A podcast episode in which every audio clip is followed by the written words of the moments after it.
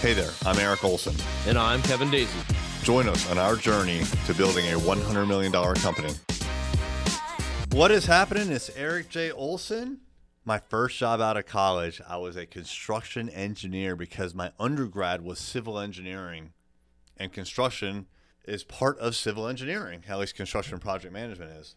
So I ended up moving to Norfolk, and very quickly, there was a project where a couple of buildings, old buildings, were being demolished, and the superintendent, who is uh, like the foreman, he said, "Hey, we're tearing these buildings down in a couple weeks. We're gonna get a couple guys together, and we're gonna go scrap all of the copper, and we're gonna make a few extra bucks." And I was super young, super naive. And he said everything was cool, all on the up and up, and he was an authority figure and asked me if I wanted to do it. So I was like, heck yeah, I want to do it. So a couple Saturdays we went out to the building with sawzalls and we went into the crawl space and we were cutting copper piping out left and right. We were dragging this stuff out 100 feet at a time. It was crazy. And the reason I say it was crazy is because that copper can be recycled for cash money. And again, this is how naive I was.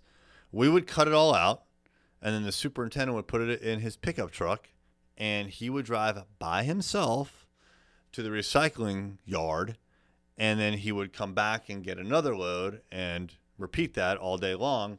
So he was the only person who knew for sure how much money we were getting for that copper.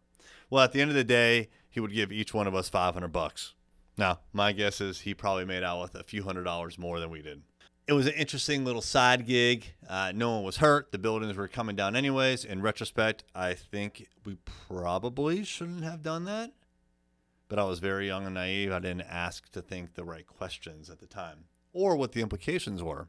A couple of months later, another superintendent was caught taking a spool of copper wire out of a building, and the copper wire was not scrap copper. It was actually like brand new copper, but he was taking it out and he was going to drive away and he was going to recycle that. And he got busted. He got busted by the police and it turned into a big deal. And I realized at that point, wow, this was a mistake. Like I should have never been involved in this thing.